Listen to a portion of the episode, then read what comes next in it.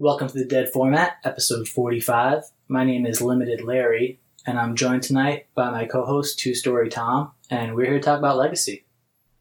Now, why are we Limited Larry? Are we limited in our mental capacity? Are we we just playing a bunch of Limited? Am I reading too deep into this? Yeah, I'm not a Legacy boy anymore. I'm just a Limited boy now. That's all I've been doing the past ten days, and I feel uh, I feel like this is like a, being thrown back into the deep end of the pool looking at deck lists right now. You've been joining the war? Bro, this, this there really is a war for like the uh, perception of this format. A lot of people are slinging a lot of hate on Twitter today. A lot of people don't like this Limited format. Have you had a chance to play it at all? So I, I haven't. I wasn't able to play in the pre-release that I was planning on going with my buddy Matt to.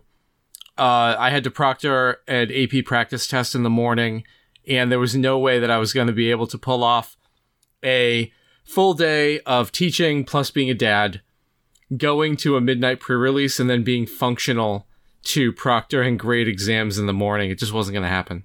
Oh, uh, yeah, grade them too. That's brutal. Yep.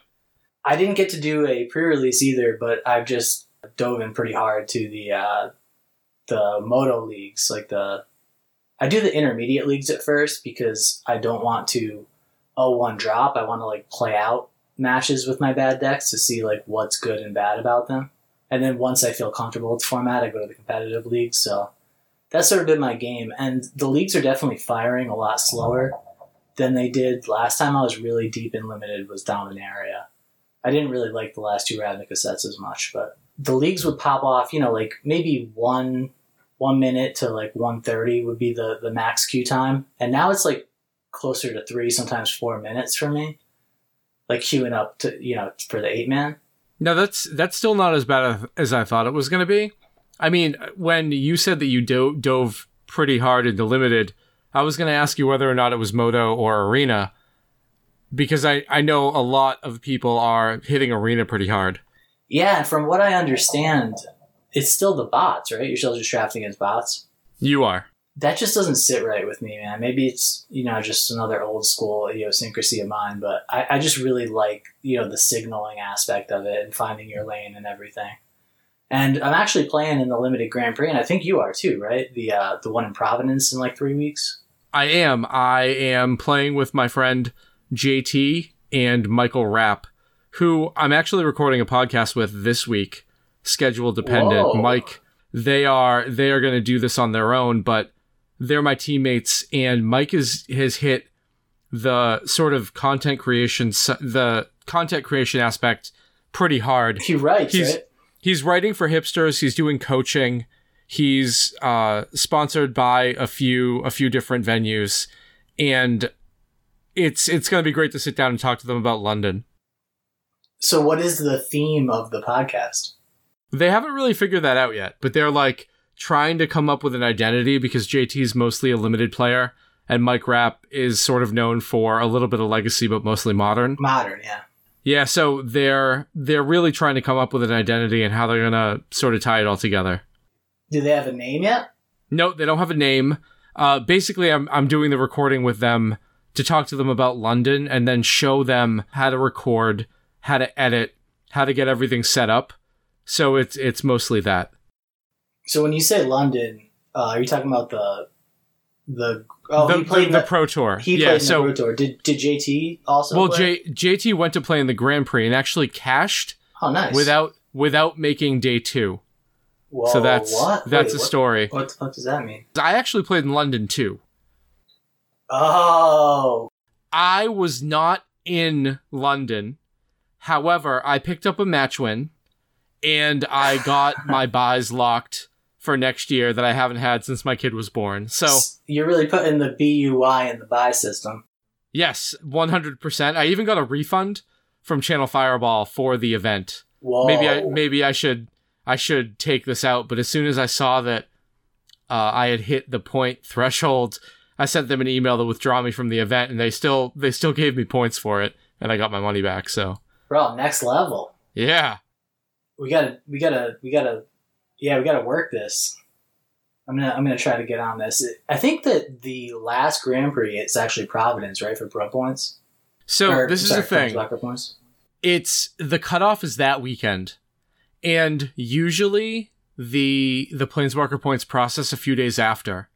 So the reason why I scheduled my or I registered for a side event in London is I'm not sure if this is going to be the end of this year or the beginning of next year when the Planeswalker points get processed. And I don't trust Wizards to do it on the date that it should, on the date of the event. Yeah.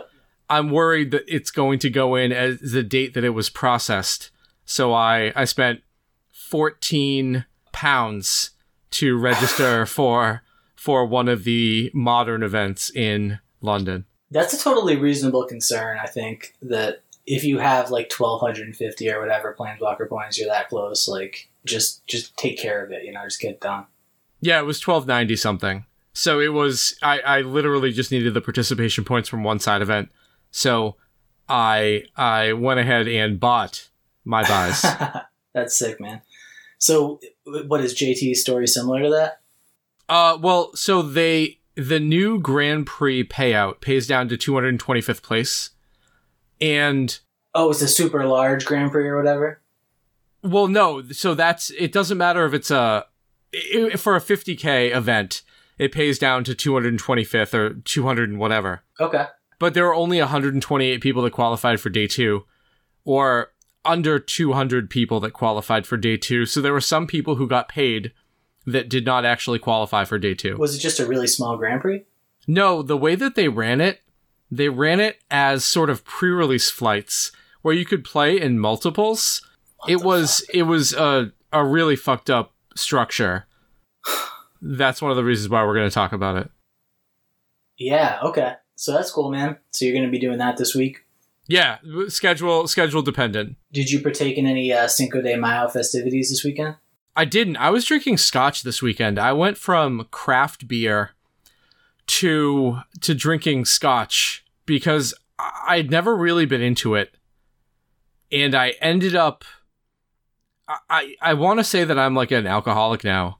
I I tasted I tasted scotch and I was like, where why why did I not understand that this was just beautiful when I was younger? Well, you tasted it when you were younger, I'm sure, right?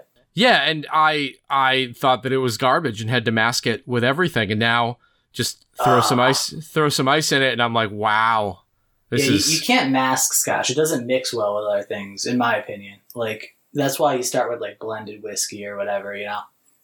But yeah, scotch is great, man. I got into it down in Miami actually for the first time.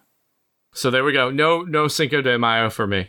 Yeah, I'm back on my uh, my J M O bullshit keto style right now. So I uh, actually it was a pretty good weekend. I got to play golf twice and. Uh, I had the best golf weekend, I think, of my in recent memory since I moved to Boston. So since twenty thirteen, uh, I was just crushing the ball, man. I hung out with our friend D J again. Uh, third round, I played with him this year. I just want to put the call out to any listeners who are in the Boston area, who are I don't I don't want to say just like who own clubs, who who are reasonably proficient golfers, just to play around, man. Because I'm you know I'm always looking to play more. So if you're in the Boston area, hit me up. So we can't just be giving this away for free. We have a new twenty dollars patron tier. I'm I'm what? just kidding. I'm just I'm just kidding. It's play play a round of golf with Ian and D J.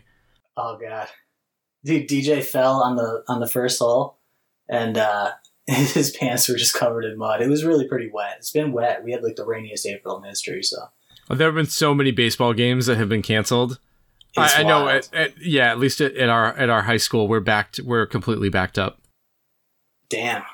So yeah, it was uh, it was a great weekend though, man. I was bombing my drives. Uh, went to the range and didn't even end up hitting most of the balls, so I didn't want to fuck up my shot. So I'm feeling good. Uh, our friend Jason Gruglia was talking some shit to me in text earlier, so I'm gonna have to spank him uh, in one of the upcoming weekend days. But so, do we have any new patrons this week? Yeah, we have four new patrons this week. I'd like to thank Brian Bradshaw for signing up, Marcus Dom, Curtis Musashi, and Chris Tucker. I really want to make like a Chris Tucker Friday, Friday quote right now, but I'm sure that it is not that Chris Tucker. Bro, what is a Chris Tucker Friday quote? You don't know who fucking Chris Tucker is? I do. He's a comedian, just, right? He's you like just got knocked the fuck out. He's man. Like the original Chris Rock, right? So, yeah, I should go back and watch Friday, I guess, before yep. uh, before Star Wars, certainly. So we're both we're both going to the Museum of Fine Arts coming up, aren't we?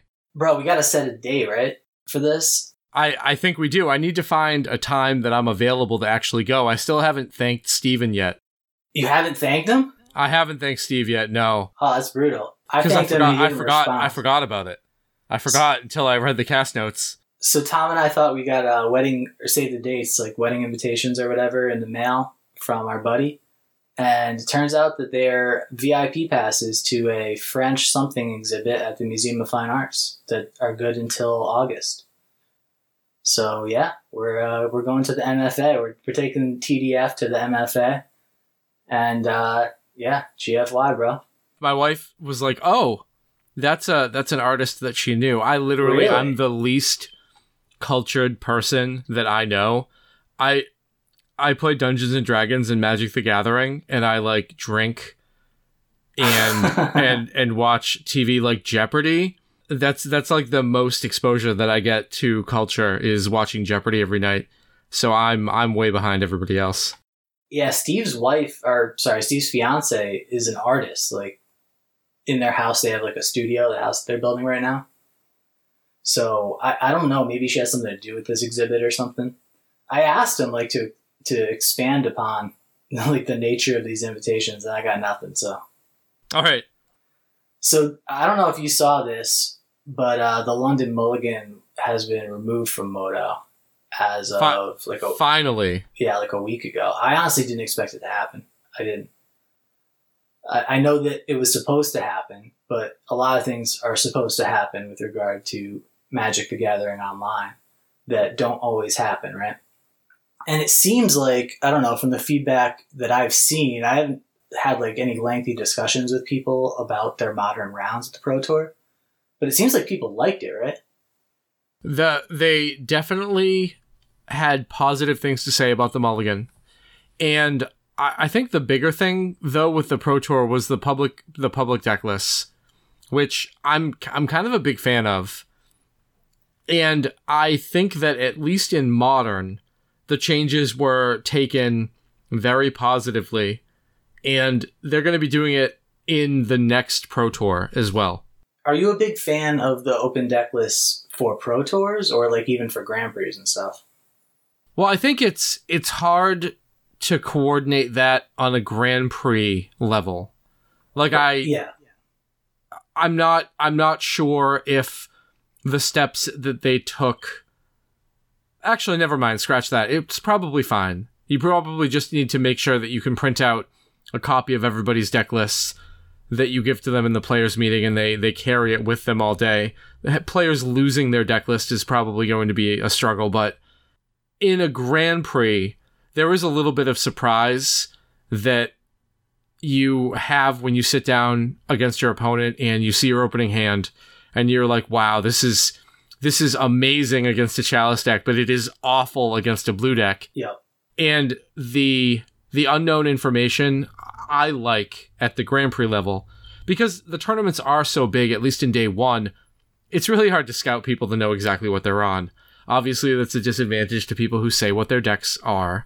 It's a disadvantage to players who write or have podcasts or whatever. But I, I think day one, the hidden information is fine. Maybe I'd like to see it day two in Grand Prix. Yeah, day two seems a lot more reasonable to me because then there's just responsible people, right? Or people people who are more vested in, in carrying around their deck list and paying more attention. Yes, I understand. So yeah, it's just kind of weird to conflate the two things, right? Like the, the London Mulligan taking effect and also having the open deck list. Like maybe the London Mulligan in and of itself was problematic, but counteracted by the open deck list, which is a huge change, you know? Yeah, now, I don't think that in Modern, the London Mulligan was problematic. I think if we take a look at the deck list that finished well, you could see that they weren't really decks that the London Mulligan took from not being solid choices to being great choices. Obviously, being able to mark Sorry. Obviously, being able to know to know when you're drawing a Tron land is going to be great no matter what mulligan you use. But yeah, I just wanted to get that in there. Yeah, rip. So the uh, the mulligan is off Modo. Do you? So there's there's a couple problems, right? The Modern Horizon set is coming in, and also I guess discard Neoform is fucking up Modern right now for the uh, the upcoming Pro Tour in Barcelona, the one that that our buddy Jerry just qualified for, is again going to be the London Mulligan as far as I know. And I don't know, do you think that that'll still be the probationary period? Like, I haven't really been following like the Magic news the past ten days, so I don't know if like some announcement's been made, but I'm just really not sure like where we are with this right now. I think they're they're just going to give it one more Pro Tour before they make it final. I think we're going to get the London Mulligan, and I think that it is also going to be coming to Legacy and Vintage, so that we should prepare for it. But for right now, we're sort of in an area where we don't have a ton of huge events coming up. But if I was going to sort of plan ahead for Atlanta, I would... I would predict that we will have the London Mulligan in that tournament. Interesting. And London Mulligan with the same format we have now, plus like Modern Horizons and stuff. Yes. Okay. Yeah, that's interesting, man. Uh, my personal prediction, I might have said this already, but I think that w- if we do have the London Mulligan, I think it'll mostly be fine, but I, I would like to see Ancient Tomb get banned, honestly. I think that's the card that like makes up for mulligans the most, and if you're you're giving the non-blue decks equity and, and also sort of show and tell, which is a blue deck and Ancient Tomb deck. If you're giving those decks equity and then this card that also just negates a mulligan, like negates being down a card by being two lands in one, I think that that, that card might be a pressure point, but we'll see what happens, right? Yeah, I I am willing to go out on a limb and say that we are never going to be in a ban, ch- uh, ban Ancient Tomb environment. Really? You think so? Yeah, I think so. I think that you're probably right. That that card does all of those things, but the two mana lands are what the colorless decks are sort of based around, and the cards that are enabled are more likely ban worthy than the land. And you, I mean, you look at Vintage. Shops is still unrestricted, right? Yeah, they're not. They're not going to ban Ancient Tomb and Legacy. I think that's like the primary example of what I fear is is like a shop scenario where Chalice has so much equity that it becomes like a, a very polarized, like, are you a Chalice deck or a non-Chalice deck? Like it is in Vintage, right? So that's a that's a great segue into our next topic, which is Karn, Karn, Karn, Karn. Or not, not really. We have some other stuff to talk about, but. Dude, did you see this post from, uh, I think it was Topher posted about he played in the challenge yesterday, which we still don't have deck lists for, by the way. So well, what the we know what we know what the top eight was. We know every deck in the top eight because I didn't. I know every deck in the top eight, and I'm awesome. Going to let everybody else know. All right, perfect. So Topher mentioned that he played uh, the blue-white-red Stoneblade deck that we kind of talked about up to this point, which is just blue-white Stoneblade with uh, four blasts in the sideboard. And that he played against a bunch of post decks and was talking about playing From the Ashes in the sideboard in the future. Well, I have quite a few From the Ashes. If anybody needs any, please let me know. I This is your day, man. It is, it is my day. I actually had... I went back through my T C G Player like order list to see how many I had, and I found like I found some great things that I just completely forgot that I had. Like I got a playset of Beta Dark Rituals for fifty dollars. All day for, for like all four was fifty? For for all four of them was fifty dollars, and that was just two Damn. years ago. That was just two years ago. I know two years ago is a long time in Magic terms, but in April of twenty seventeen, four Beta Dark Rituals came to me. Jesus Christ, man. That's pretty good. I got some Alpha Black Vices for twenty bucks. I think that's my biggest score from three year, twenty fifteen, so almost four years ago now. That's pretty good. Yeah. So, yeah, From the Ashes, you might get your day in the sun yet. I come out of that shame box. Well, the, the, I got they got put into the shame box at thirty cents, so we're we're okay with that. So we never did like uh, spoilers. Uh, sorry, what's the word for it? A set review for uh, War of the Spark. Like we had Lawrence on like three episodes ago or so, and that was when the cards were first getting spoiled. We had like the Edict that we, we talked about a little bit, and Teferi at that point in time. But uh, we didn't have like a full spoiler, and we decided that we didn't want to do exactly like a full spoiler cast for this set specifically, especially because there were so many cards that were sort of worthy of discussion, but not necessarily worthy of play. And it just would have taken literally forever, like so many insane plays territory. So we decided to shelf that for this set. But coming into this set, I just wanted to mention really quickly the the cards that I thought would would certainly be seeing play from this set uh, were Blast Zone, Liliana's Triumph, the Krenko, the the sort of bad Goblin Rabble Master kind of red card, uh, just as like a supplement in those decks, the Blood Moon and Blood Sun decks. Yep. Uh, Dovin's Veto and Teferi were the cards that were initially on my radar, just like looking at the set review before the cards came out, right? I don't know if there's anything you want to add to that list, but... No, I think I think we didn't we didn't want to do the set review for a reason. Yeah. Because it's just boring as fuck. But now that we have a little bit more information as to what's going on, we can start to talk about these cards. And it's pretty crazy because the two cards that seem to have had the most impact uh, up to this point are Narset and Karn. And Narset, I don't even know if I saw it in the spoilers. It was an uncommon Planeswalker. And there's this thing with with these uh, with this set, the uncommon Planeswalkers. There's uh, there's like Kashmini or something along those lines, and uh, then there's there's another one, and then there's uh, Narset. So I just kind of blended them all together in my head. Like I'm not I'm not sure if I really even read Narset, to be honest. And it's it's basically Leovold now, right? Yeah, I mean, I when I read through, there were some of the uncommon walkers that I I thought might have had potential. Narset was there because the static ability is Leovold and its minus is double impulse. Yeah. And I, I still, in my mind, when I looked at those cards, I thought Teferi was just going to be higher up and the spots would get clogged at three. So I, I didn't think that Narset was really going to break through over Teferi. But it really starting to show that it's the better of the three mana walkers. And another one to keep an eye out for is Vivian. The three mana Vivian actually put up some copies in the league results as well. Yeah, for sure. That's the one that gives all creatures flash. I guess we should talk about these cards, right? This is what we're guilty of in the past. Yes. Uh, Narset is one blue blue. Uh, your opponents, this is asymmetrical, of course, because twenty nineteen. Your opponents can't draw more than one card a turn. So that's that's the same text as Leovold, right?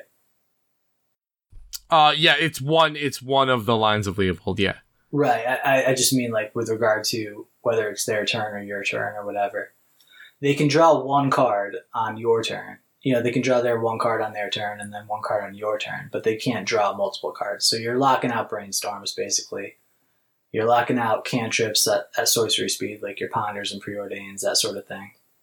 So it's it's obviously a, a playable card, right? It's one blue blue for a Planeswalker, and I, I don't know, I just totally missed it, but it's it's more castable than Leovold because it's not you don't have to reach into bug colors for it, and it has, like you said, uh, minus two that is impulse. Uh, look at the top four cards of your library and reveal a non-creature card, put it in your hand, put the rest on the bottom in any order.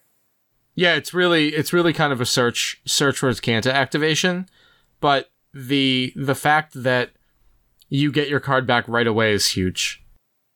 Yeah, it, it's really great, and you don't have to really, you know, be abusing that necessarily. Like you don't really have to build your deck to. I don't I don't want to say like you have to build your deck around it, you know, like certainly like decks like Sneak and Show would, would love that effect, combo decks, but even like, you know, a regular Stoneforge deck can totally utilize that ability. Yeah, absolutely. So it's just a really strong card. And then the other one is Karn, obviously. This card, man, this card, this card has taken Modo by storm this week. The, uh, the brutalness of getting locked out by Karning a Mycosynth Lattice is is just something that I've seen all over Modo in the past week and a half.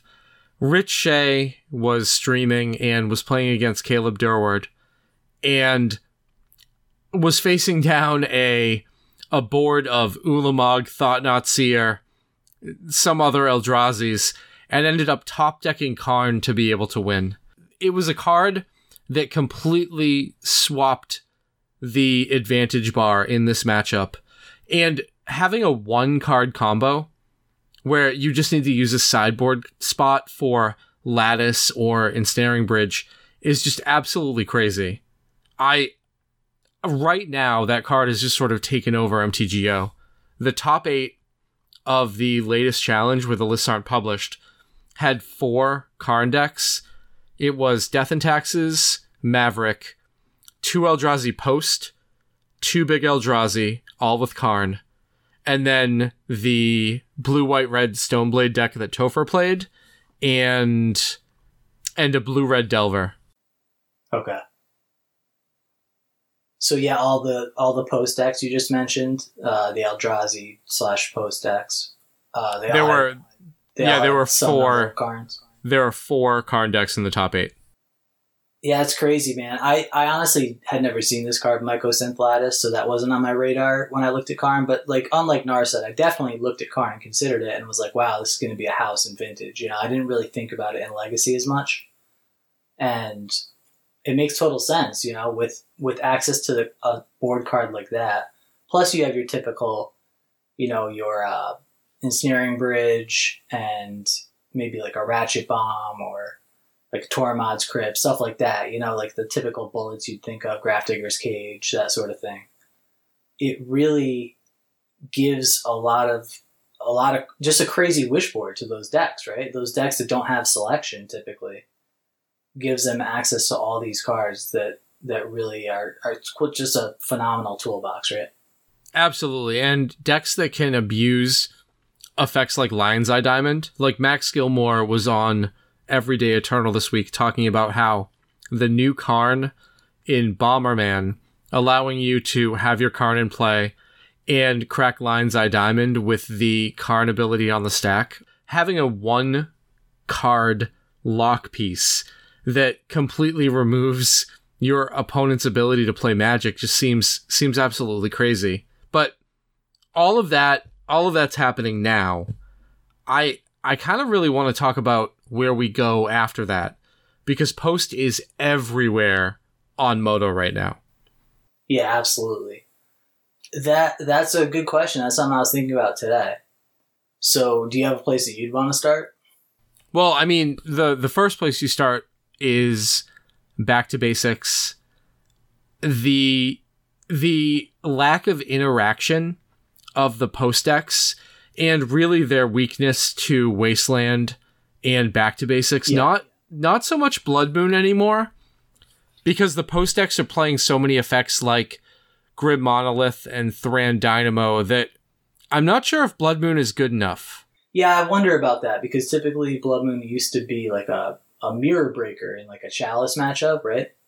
Like you're talking about Blood Moon versus Post or Blood Moon versus Eldrazi, where you're both Chalice decks, so that kind of gets negated, but you can you can stifle their mana so much by by taking away the Post lands from them.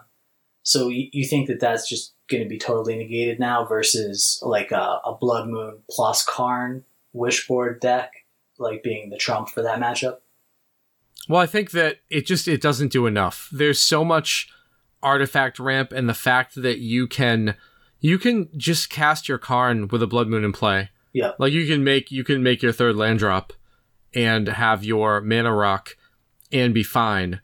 I just I think that you you either need to go way under that deck with Wasteland strategies, or you need to be able to play hard counter spells for the important cards and then get ahead with Back to Basics. So I feel like the decks that are running count the actual card counterspell and Back to Basics, decks that are Delverish with Wastelands that might have access to discard, like Grixis Delver.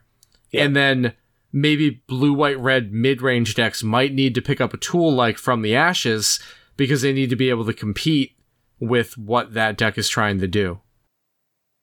Yeah, I totally agree with that that sentiment, man. And I was thinking about like Grixis, uh, also Maverick and Bog decks, and, and even Bant decks, like how they fit into this equation. Yeah, Knight, Knight of the Reliquary decks seem like they get way better in a world like that, where you can just re- re- like repeatedly tutor up your Wastelands. Yeah. Even even something with like a like a Crucible. I feel like if if everybody is moving to play these these mana hungry post lists, even though they're not as mana hungry as they historically have been, being able to recur a Wasteland with something like um with something like Crucible seems great. Yeah, for sure. And I didn't really think about Death and Taxes, uh, to be honest. I wonder how that fits into the, the equation, but well, it's another it's another mana denial deck, right? It has Wasteland and Port. And, I mean, obviously these decks are moving lower on curve with cards like Karn and the new Ugin, but they're still pretty mana-hungry. Yeah, and I, I think that you made the correct call of putting Delver in there, even though it hasn't necessarily put up the results that we can see, just based on the the Back to Basics and, and uh, post sort of duality there, that there seems to be obvious room for a, an aggressive black-based Delver deck, like a Thoughtseize Delver deck, not black-based necessarily, but like a Grixis Delver. And I think that I expect those to develop, right? Obviously. And I'm sorry, I forget the point that I was just going for there. That Grixis Delver was probably a better way to attack the format, which we sort of saw in day two of Niagara. Was that what you were trying to make? No, no, not at all. I'm sorry. Oh, okay. I, I just totally blanked. But yeah, I came to that same conclusion basically as, as you did, that there's space for a Delver deck right now. And how do you go over that Delver deck while still shoring up your post matchup and having a reasonable game against the blue-white deck, right? And then fast combo is the other piece of this rectangle, I would say, because you want to either get under that the post deck, like with something like uh, like show and tell or faster, I would say. Be able to get under that deck, not have to worry so much about Back to Basics, but also, uh, I guess the Delver deck would prey on that. But I do think that if you're just talking about those two decks to start, like the blue-white, the Back to Basics deck and the post deck, then fast combo would come in pretty quickly, right? Yeah, but it depends on the type of fast combo. Like you talked about Sneak and Show, which is a little bit more Chalice resilient. But remember, this post deck, it's still running Trinisphere and Chalice and Grim Monolith and Tombs and Cities.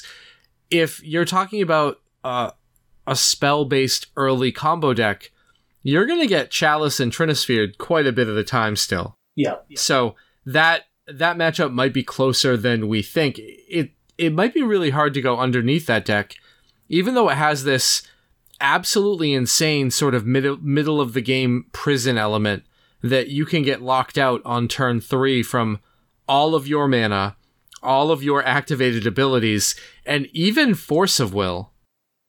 Bro, so you don't think this is going to be a problem then? Like the the Ancient Tomb problem potentially? Like this, this I don't know, man. Maybe it's just like an overreaction to this card, but it, it exactly what you just said. You know, you can get locked out from your mana on turn two. Or so turn, turn I think, three. yeah, I, I, obviously you can probably do it on turn two with some absurd start, but I think that this is the new thing that people haven't reacted to yet. Okay. Obviously, if you want to beat post, there are ways to beat post. Yep. yep. Right? Like, the sky isn't falling. This is not an unbeatable deck, but people have to adjust, and right now, There, there are a bunch of people that are flocking to playing this deck because it it does extremely broken things, and I don't think enough thought has been going has has been put into. All right, this deck is now a known quantity that is X percent of the meta. How does everything adjust around it? Because right now, this is the new thing that is putting up results that is performing extremely well.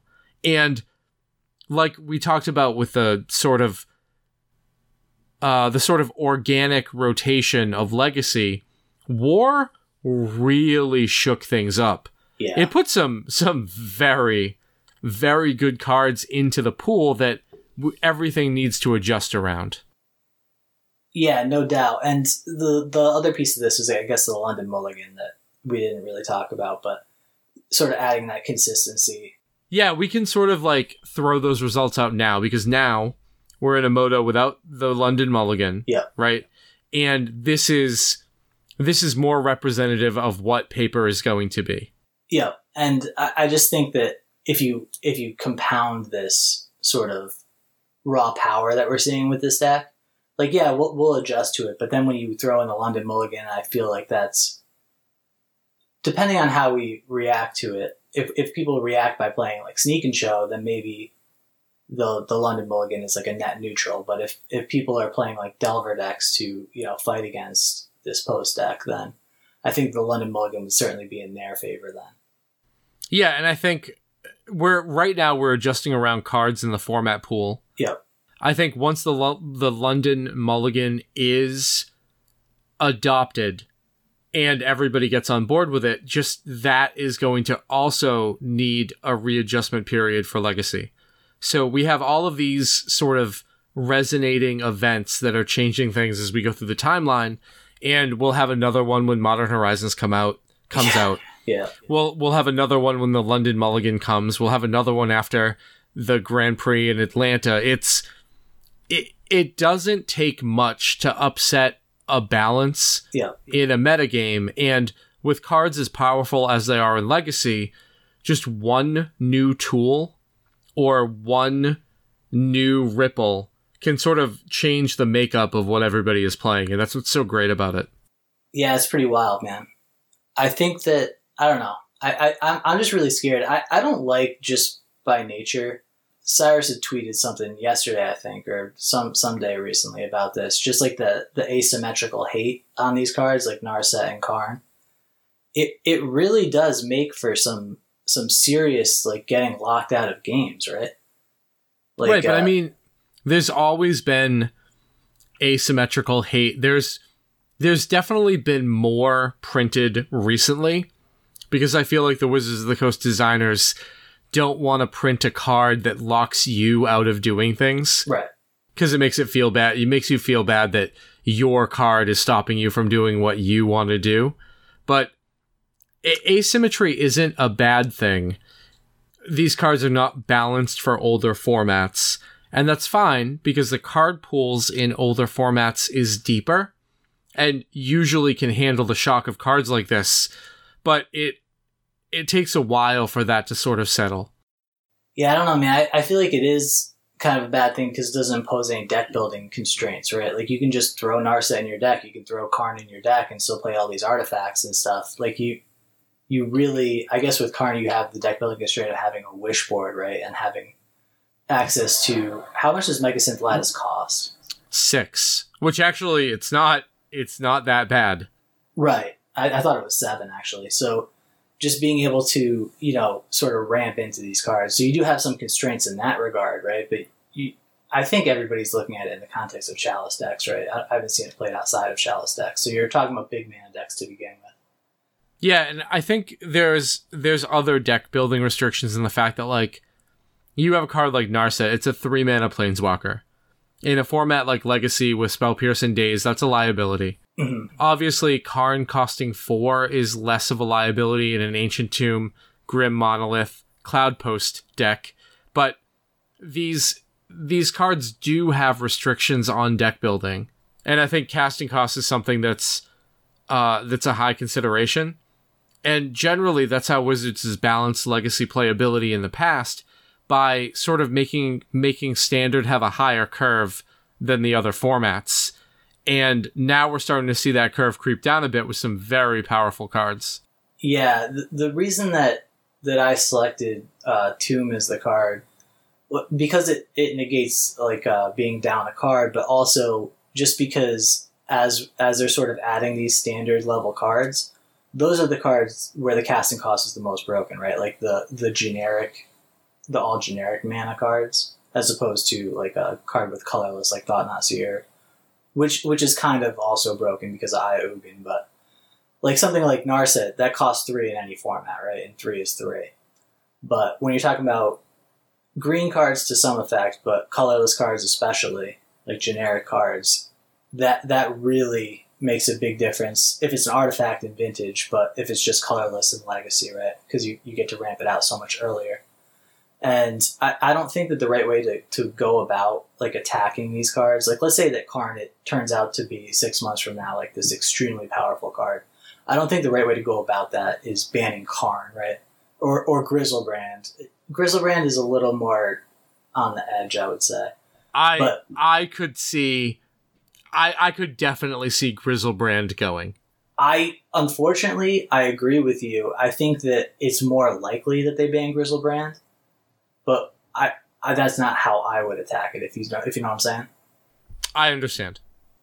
So, yeah, I, I do agree that I think that the most likely thing to happen would be a Grizzlebrand ban. All right, so... I Are I you think... going to Atlanta? I'm sorry. Oh, I'm locked. I'm one hundred percent in. I think that I'm going to be in Syracuse and Atlanta. I oh, like shit. Sweet. Yeah, that's yep. awesome, man. Well, you're going to be you're going to be moving God knows where.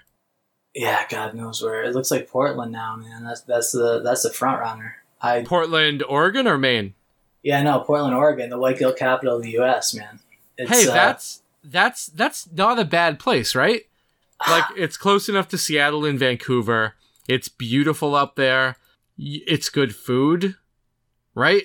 The the beer. It. I. I would. I would think that that's a win. At least there's Magic players. I know for sure there's like a Portland old school community, and I'm sure there's people there playing Legacy. And like you said, it's not that far from Seattle. Courtney said there was like a really nice like uh, direct train between the two cities, and it didn't take too long to get there. It's not the worst, right? There could there are worse places I could wind up. Like, uh, I don't know, Saint Louis, just to throw something out there. I don't know. But I'm... Uh, are, we, are we taking shots at Saint Louis right now? Nah, I don't know anything about it, really. I just didn't want to go there.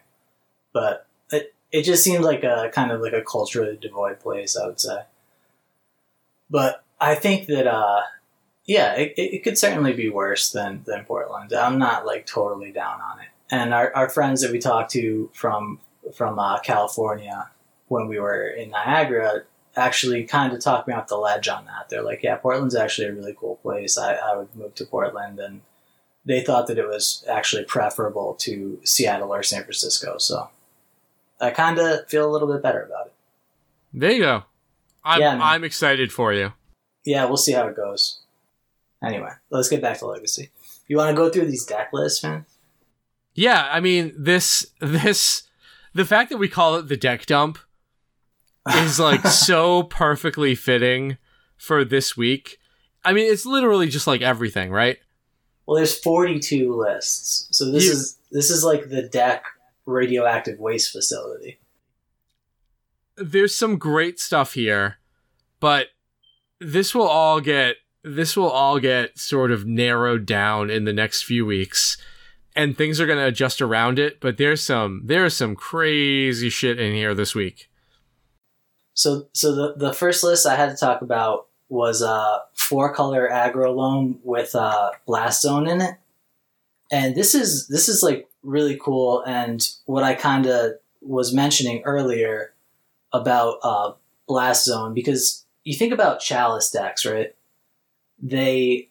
Like, historically, you know, they don't play ones, obviously, and sometimes you get under a Chalice deck, and they're not able to catch up, especially if they have, like, Ancient Tombs dealing two damage to themselves a turn. You can sort of close out a game with Delver that way against these decks. But Blast Zone is, like, the perfect tool for these these decks to just sweep up those ones that get underneath them, like, you know, a, a Delver and a... maybe two Delver, or, like, a Delver and a Lava Man, or what have you, right? I, I agree with that, and I think that it's not a perfect answer because obviously it coming into play with a counter means it can't hit zeros. And man, this card would be amazing if you could wipe up tokens with it. It would be like a totally different card, yeah. If you could wipe up chalices with it, or or chalices.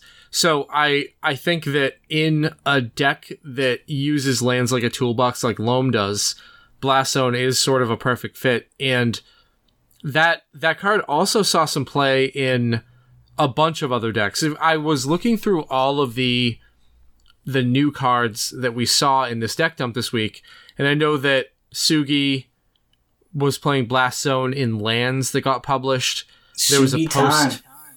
Yep, there was a post deck that was also playing Blast Zone, and it's a card that when I saw it get spoiled, I definitely could see its its utility in the format.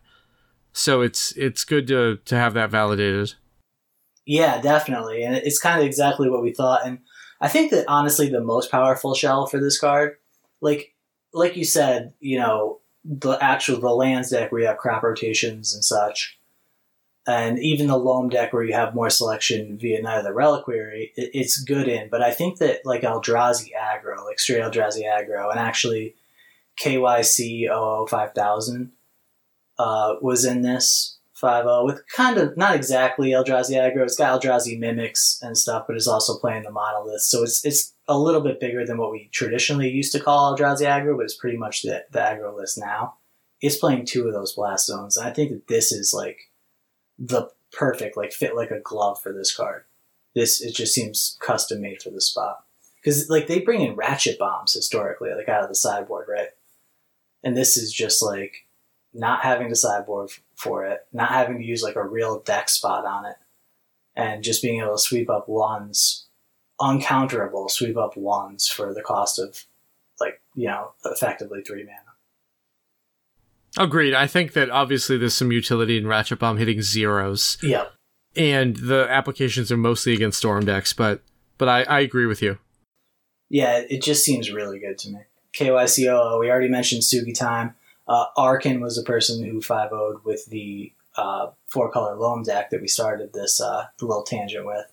But yeah, five copies of Blast Zone in this, in this first full deck dump from War of the Spark. All right, so so the next list that, that I guess I wanted to talk about, this is uh this is the hero. This is uh member one A of the uh, the Esper Discord, like the, the blue white Stoneforge Discord with the uh, Esper subtext, I guess, or whatever subgroup. Uh, Balenciaga and Boba. I'm sorry if I'm mispronouncing that, but this dude has like the most five oh's with Esper ever. He he's He stays on this on this list, always putting up five oh's with Esper. We've talked about him before, I'm sure. You know, he was playing just like Stoneforge Esper decks. He he played a lot of Maverick uh, in the past month too. But he got a five oh with two copies of Teferi Time Raveler. And this is kind of what we talked about, right? Pairing this card with, with the black cards, like with Thoughtseize specifically. And then you also have your Ponders and your Council's Judgments take advantage of being able to cast stuff on your opponent's turn. But really, it's Thoughtseize is the big one, right? Yeah, and again, in an Esper shell where the white-blue mana makes it a little bit easier, yeah. I would just be I would be interested in comparing what it looks like to have Narset in that spot as well. Like, yeah, dude. Obviously, being able to Thoughtseize or Inquisition during the draw step is great. But the deck is probably only playing like five discard, and the odds that you get to pull that off and have it be outstanding just might not line up the way that you want it to. Yeah, I mean, you know, against other blue decks, it's always going to be a serviceable card because of the, the counterwar aspect of it, right? But just in general against the format, yeah, you might have just been trying out two Teferis to see how good it was, right? And just happened to five oh with it. But this, this particular deck is built with uh, only four basics and no back to basics in the sideboard. So I can see where you're going with this not being the spot to start attacking the format from right now. Yeah, I feel I feel like Teferi doesn't match up very well against the Karn decks at all. So there were three instances of Teferi. One, I guess that maybe you're you might be a little more interested in. Uh, I'm sorry, there are only two instances. Uh, Adelaide with the. Uh, I don't. I don't want to call this miracles. It's just, it's just like a blue, white, red Planeswalker control Teferi with two mentors.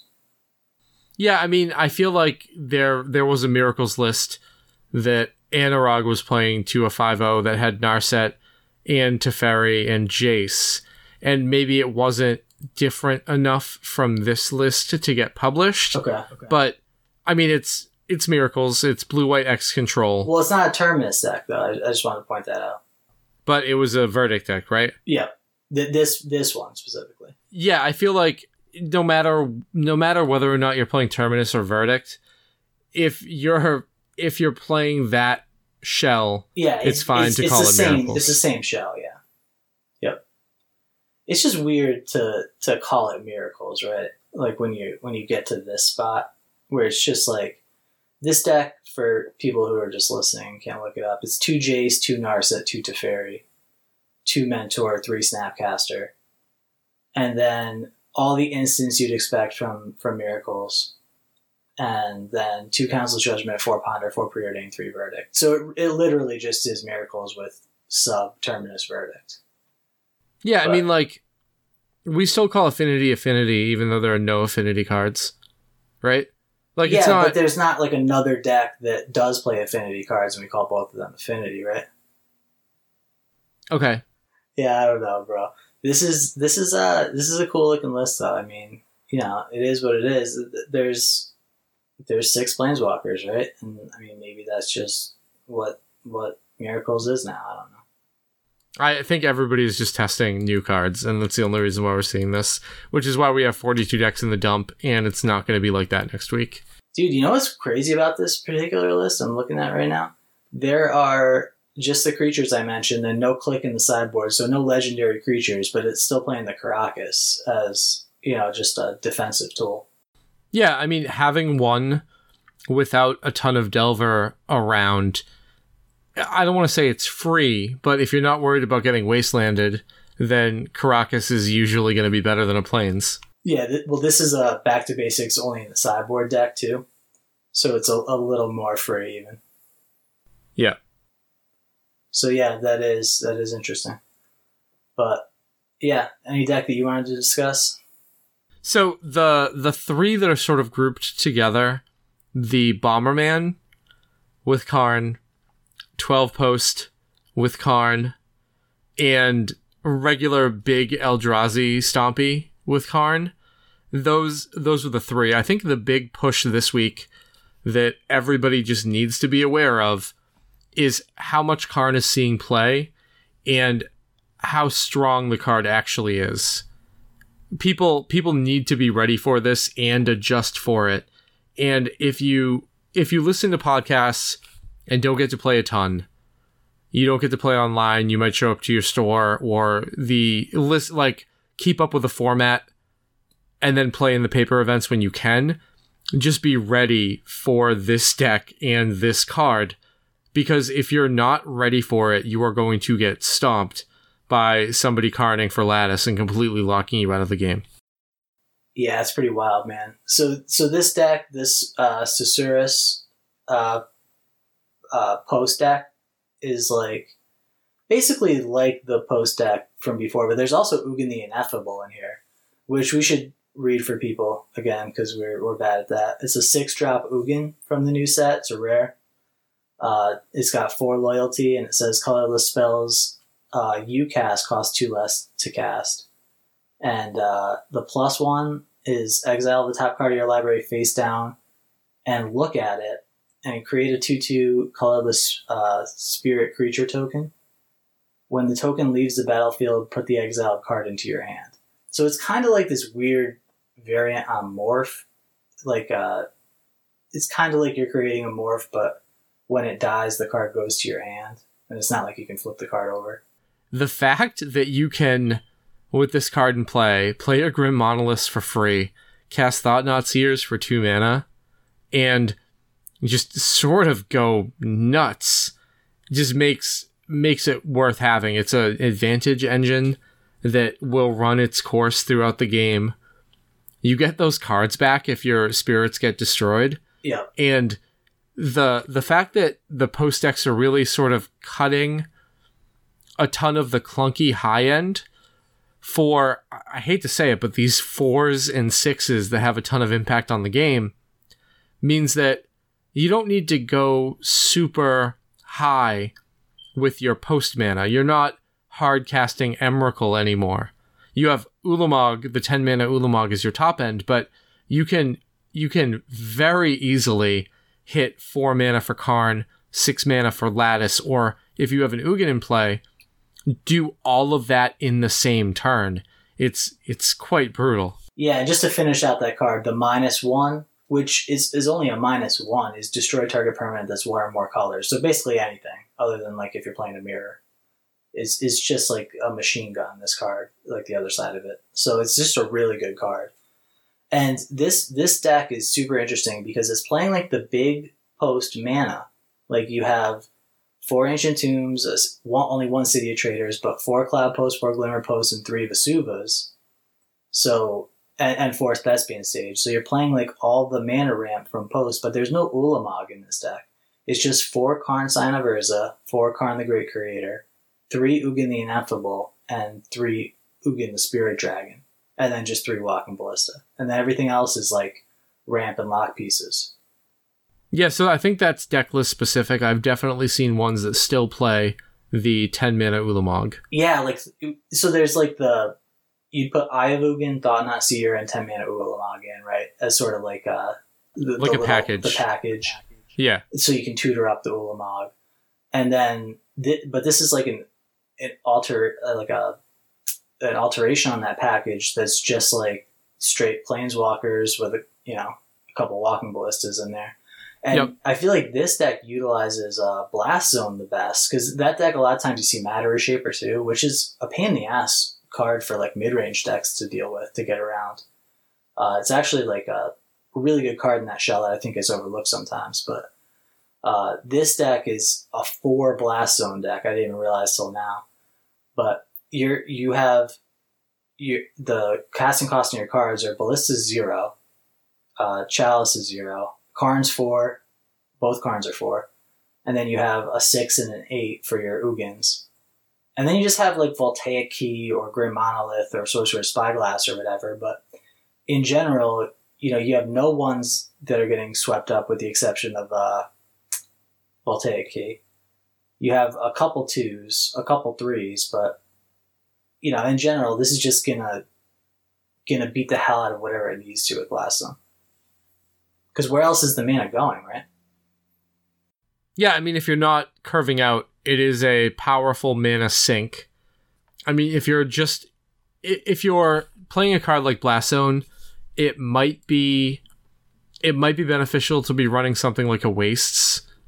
I just think this is a cool list. It's not something that I, if I were facing off against like a turn one, my opponent plays Cloud Post, I wouldn't expect this list, right? This right. List, I, I would definitely be expecting Thought Non Seers. I wouldn't have, I would be keeping in some number of plows, right? And that would be a mistake against this deck. So I just thought it was interesting. And in the sideboard, they have another Walking Ballista as their only creature that they would be boarding into. Then the, the Karn Wishboard has... Well, the the Walking Ballista is part of the Wishboard as well. Oh, that's true. Yep, I, I did, wasn't even thinking about that. The the Wishboard, though, the rest of the Wishboard is Trinisphere, Ratchet Bomb, Sorcerer's Spyglass, Mycosynth Lattice, Tormod's Crypt, and the Staring Bridge. So that is a fairly robust package. Yeah, it's everything you could want, right? I mean, it's maybe like a Grab Digger's Cage, I don't know. But, yeah, when as... As a colorless deck, the the constricting your sideboard to be able to contain the wish parts isn't as much of a handicap as it is in the blue decks, where like you have way more sideboard options. You don't have a ton of sideboard options when you're a colorless deck. Yeah, dude. I mean, it's like Leyline of the Void and Warping Whale is, is the only thing you ever really see in these sideboards, right? Right. And this deck still has plenty of room for those. All right, so there you go. What else? What else do we have? Uh, the okay, we'd be remiss not to mention our buddy over there across the pond, casting High Tides, Marcus, Spiral Tide featuring uh, two Narset Parter of Veils. Yeah, Time Spiral and Days Undoing, they're way better when your opponent doesn't get their cards back, right? Dude, he, he said something about, like, not even like realizing it when he put it in the deck, or like thinking about it when he was casting Time Spiral and just like benefiting off of it. But that that seems like a pretty sick interaction to me, because it it kind of gets irrelevant the longer the game goes on with with uh, Spiral Tide, where you're just sort of casting these these high tides and you have so much mana and everything that you're going to win any counter war. But the first Time Spiral that goes off, your opponent only drawing one card as opposed to like, you know, two Force of Wills and a Flusterstorm or whatever the fuck. Uh, that seems like big game to me. That seems like a, a real big improvement for this deck, and I wonder if he would put the Nar- Narsets in the main if he were to run this back. Yeah, I mean, um, he had like eight, eight, nine, ten for ones are generally considered strong. Yeah, I, I don't, I, I just, I think that I don't have enough experience with High Tide to actually talk about I it. I have zero, bro. This is like one of the few decks I have literal no experience with. Yeah, I. No clue. What? I don't want to talk about it. I just, I don't know how, how it's positioned. I don't know how this card changes it. Obviously, it is a good card, but Time time Spiral or, or High Tide seems still weak to all the same stuff that was around. Yeah. I'll, I'll, I don't know if this card changes anything. I'll talk about it for a second. It, it kind of threw me for a loop for a second, because I was thinking about Blue Sun Zenith and, like, you know, milling your opponent out with that, and Narset turning off that aspect of the card, right? Like yeah, the, that's absolutely true. You cannot are... you cannot stroke out your opponent, but I mean, you can still you can still brain freeze. Yeah, you have to go for the brain freeze, which is, you know, it took me a second to get there because I was like, wait, how does this deck play Narset? Uh, also, one thing that I don't know if this is like accepted in the community or if this is just Marcus's thing, but I, I see a lot of Teferi's Realm in his deck a lot. Which uh, for anybody who's not in the know, Teferi's Realm is a Visions card, one blue blue. At the beginning of each player's upkeep, that player chooses artifacts, creatures, lands, or global enchantments, and all cards of that type phase out. So this card is an answer to like multiple artifact lock pieces, like, you know, your Trinisphere uh, Chalice decks, or your Mother of Runes, Gaddock Teague, Knight of the Reliquary sort of setups, right? Like the the way that like those kind of decks can, can lock you out with multiple pieces, right? Like, you know, your Thalia plus Gaddock Teague or whatever. This gets rid of all cards on a certain axis for enough time for you to go off, right? And Narset is not list. This is the, the kind of card, like the, the old template. First of all, it's Enchant World. But second of all, it's like the old templating where it lists artifacts, creatures, lands, or global enchantments. It doesn't say like any type of card, so it you can't phase out all the Planeswalkers, right?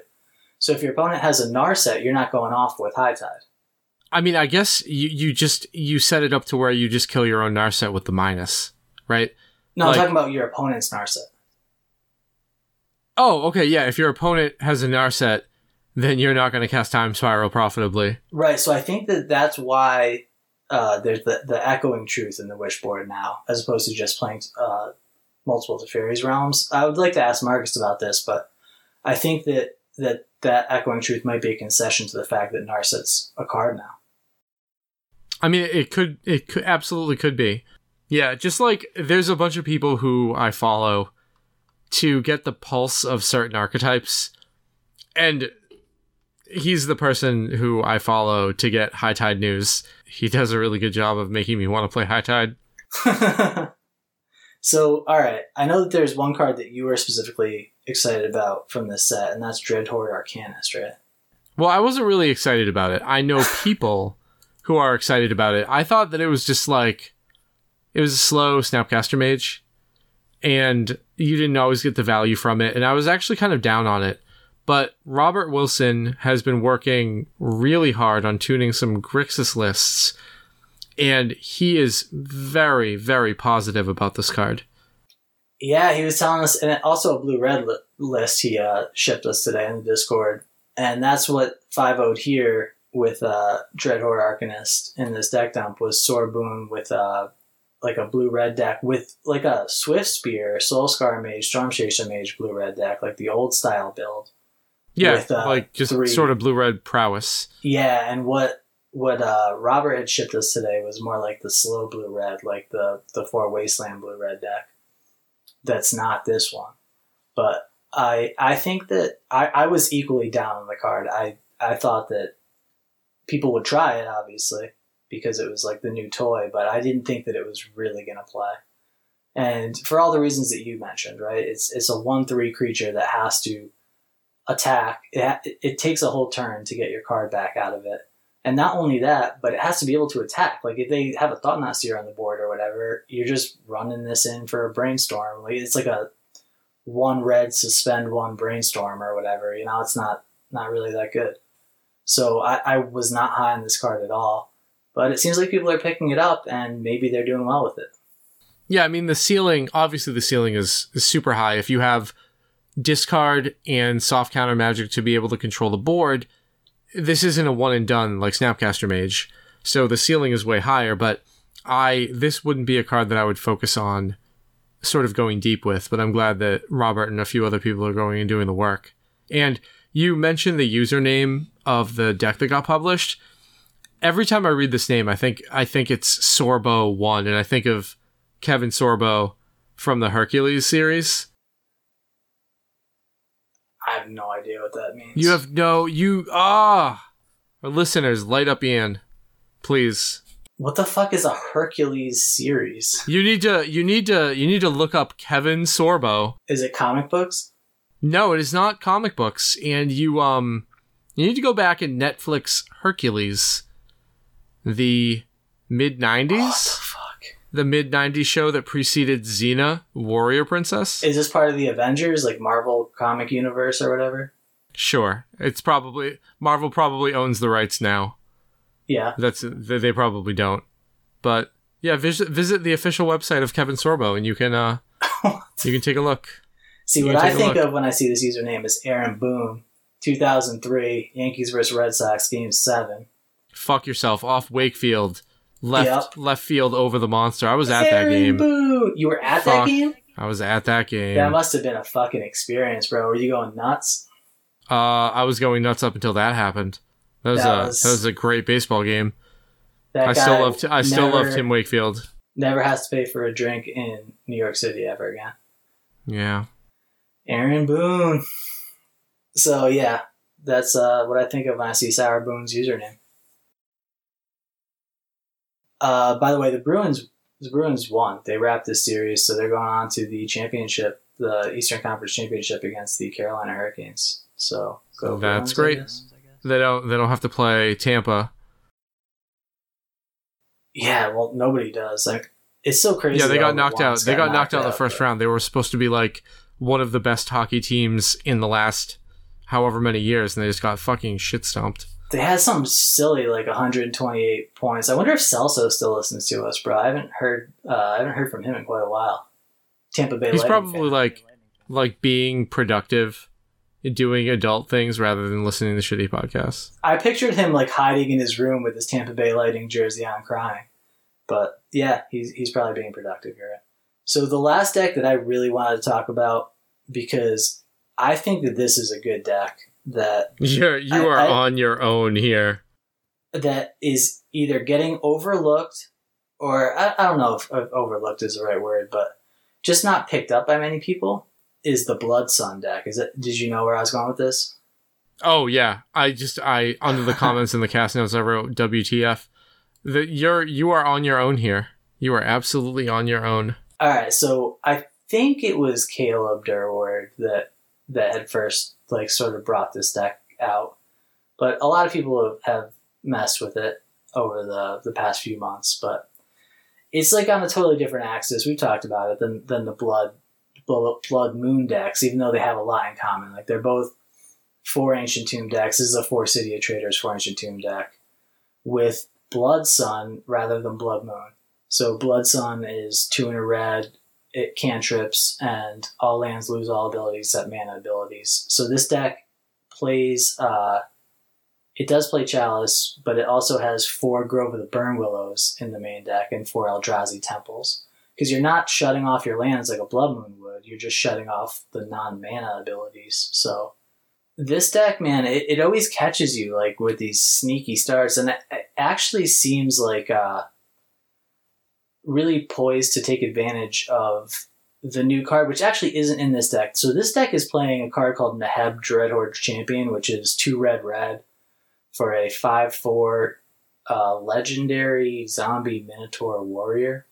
Uh, That's the one that like, you get you get mana in your mana yeah. pool for the amount of life that gets lost. It yeah, looks, so sort of it, looks it, like Predator. No, so what it does, it's kind of twisted the way this card works, but it's a five four trample. And when it deals combat damage to a player, Planeswalker, you can discard any number of cards. And if you do, draw that many cards and add that many red, then it stays in your pool till the end of the turn. So wait, Neheb the Eternal? No, Neheb, Dreadhorde Champion. Oh, okay. Never mind. So this card, I've, I've played against it in Limited a few times now. So when it hits you, they can pitch, like, you know, uh, if they have, like, a, a Punishing Fire and extra land in hand, they can just draw two and add two red to their mana pool. Uh, so it's a pretty sweet card. I didn't really think about it having legacy implications, but it seems fine in this spot. Uh, I'm, I was kind of surprised to see that they cut down to two, uh, I'm sorry, one Legion War Boss, because this deck, to me, is like a, a great four Rattle Master, four War Boss deck, and that's what I'd seen in the past. And I kind of expected the new Krenko. So the new Krenko, uh, for listeners, is uh, Krenko Tin Street Kingpin. It's two in a red for a one two legendary goblin. And whenever it attacks, put a plus one, plus one counter on it, then create that many one one goblins. So it's not as good as War Boss or Rabble Master, but it's a pretty serviceable ninth copy of that sort of effect in terms of, like, being an army and a can and synergizing with the other two. Yeah, I, I think maybe the there are some new cards, or no, never mind. Neheb isn't new. Legion War Boss isn't new. I was about to say maybe that this is just a list that's trying to sort of play with some new tools to shave on numbers, but it's it's not. It's not at all. No, it's just sort of a little bit of a different take on, on this deck. Uh, I just wanted to talk about it because I've been thinking about the Krenko card, and this Neheb card is a new card, but it's just an interesting deck in my opinion, and uh, it's not something that I'm ever going to play really, but I, I do think that it's, it's worth talking about when it shows up.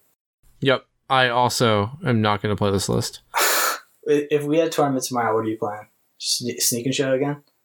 No, I'm probably playing Blue Earth Stoneblade. Dude, I'm, I'm pumped for this Limited Grand Prix, honestly. I can't wait to play. It's it's going to be fun. People shit I, on this. I go to Limited. Go ahead. Oh, I was about to say, I, just, I go to Limited Grand Prix to enjoy myself. I'm not super spiky when it comes to Limited. I obviously, when I play, I try to win, but it's not it's not like I am in constructed formats. Yeah, I feel you. It, if I could, uh, if I could, like, people are sort of shitting on this Limited format, and honestly, the way I feel, like, if I could distill what makes a good Limited set, in my opinion, it's like the replayability of the set, and a lot of that is based on, like, the fact that the pick orders can be really fluid, and I feel like that's, like, maximized in a couple sets recently, Dominaria and this set, where there's there's a lot of cards that can be either great, serviceable, or kind of bad in your your two color deck, the same the same sort of archetype, the same two color pairing, based on which other cards you have. So there's a lot of, like, wiggle room in in like how good the card is depending on what cards you picked so far, and this yep. is this is just for draft, and I guess it applies to sealed too, but you don't, you're not, like, you don't have the agency in picking the cards. But I've I've just found it to be like uh, a lot of people say that it's a bomb heavy format, and that, that is true. There are, like, a lot of bombs in this format, but there's also a, like a lot of uh, interesting deck building decisions so far. So I, I've just been, like, totally hooked on it, and uh, yeah, I. I just feel like uh, there's a lot to explore and a lot to like about it. Good. All right. So to get off Limited, what do we have coming up for Legacy? I know we well, we talked about Atlanta, but we have we have some other big events coming up as well, or some other mid-level events coming up as well. So Michelle's having a one K in Acton, like, not like a Leaving Legacy like three K or whatever, but just like a just like one of those standard one Ks. Uh, May eighteenth, so two weeks from now, it's a Legacy one K on that Saturday. Perfect. I I don't think that I'm going to be able to make that, but I would I would really like to. So I might not be able to make that either. But I think the next Leaving a Legacy one K is July twentieth, which is the week before Pro Tour Barcelona. I'm and definitely going to be at that one. That's Postmodern Horizons, so we'll see what sort of impact that has on the format. Is there anything else that you know of? Because that's, that's all that I know of.